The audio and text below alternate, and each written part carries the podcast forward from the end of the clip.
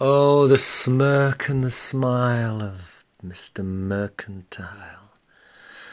These rapacious reptiles that tend to the needy and the greedy down in London Square Mile. They so abracadabra their affluent lies as their trick of the tongue defies even the sharpest of eyes. Bollinger Buccaneers on the Isle of Dogs, short selling junk bonds to the toffs and the togs.